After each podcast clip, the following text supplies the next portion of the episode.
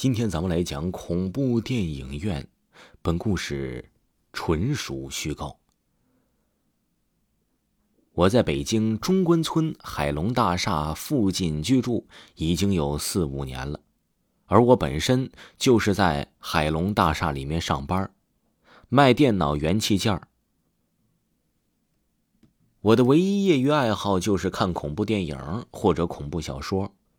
我认为，在自己所有看过的恐怖小说之中，易农先生的长篇恐怖小说《石佛镇》是写的最好的。他让我几乎一个月都没睡过安稳觉。看谁都要先看他的脖颈，看看那里有没有被吸血鬼所咬过的痕迹。有一天，我去电影院的午夜场去看一部恐怖片儿。不得不说，现在的恐怖片真的是越来越不恐怖了，因此我不得不选择在午夜这样一个可以增加恐怖气氛的时间去看。当恐怖片开始放映之后，面对着一个又一个的恐怖画面，我有一种忍不住想笑的感觉。我是一个有素质、有教养的人。为了不影响其他观众，我始终都努力的控制着自己。我把身上所有发笑的细胞都掐死在他们爆发之前。这时，就在我耳畔，突然传出了银铃般的笑声。扭过头去，在我的后排坐着一个妩媚的女观众，她纤纤的玉指指着放映恐怖电影的屏幕，笑得白白的牙齿都露出来了。大家知道。这午夜电影，尤其是看午夜鬼片基本上就没有一个人去看的。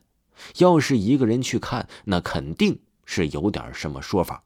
而这位女观众笑的牙齿都露出来了。我发现，竟然还会有和我同样感觉的人，看恐怖片感觉就像是在看爆笑喜剧。没想到，女观众笑音未落。整个剧院里响起了暴风般的笑声，我终于忍不住加入爆笑的行列，哈哈哈哈哈哈的，我笑得双手捂住肚子，直笑得肚子疼。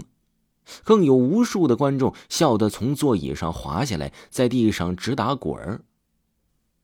在这期间，我还真不知道这个电影院里竟然有这么多人，而且这些人好像很滑稽一样。更是笑得从座椅上滚下来，滚着滚着滚着就消失到电影的大荧幕中了。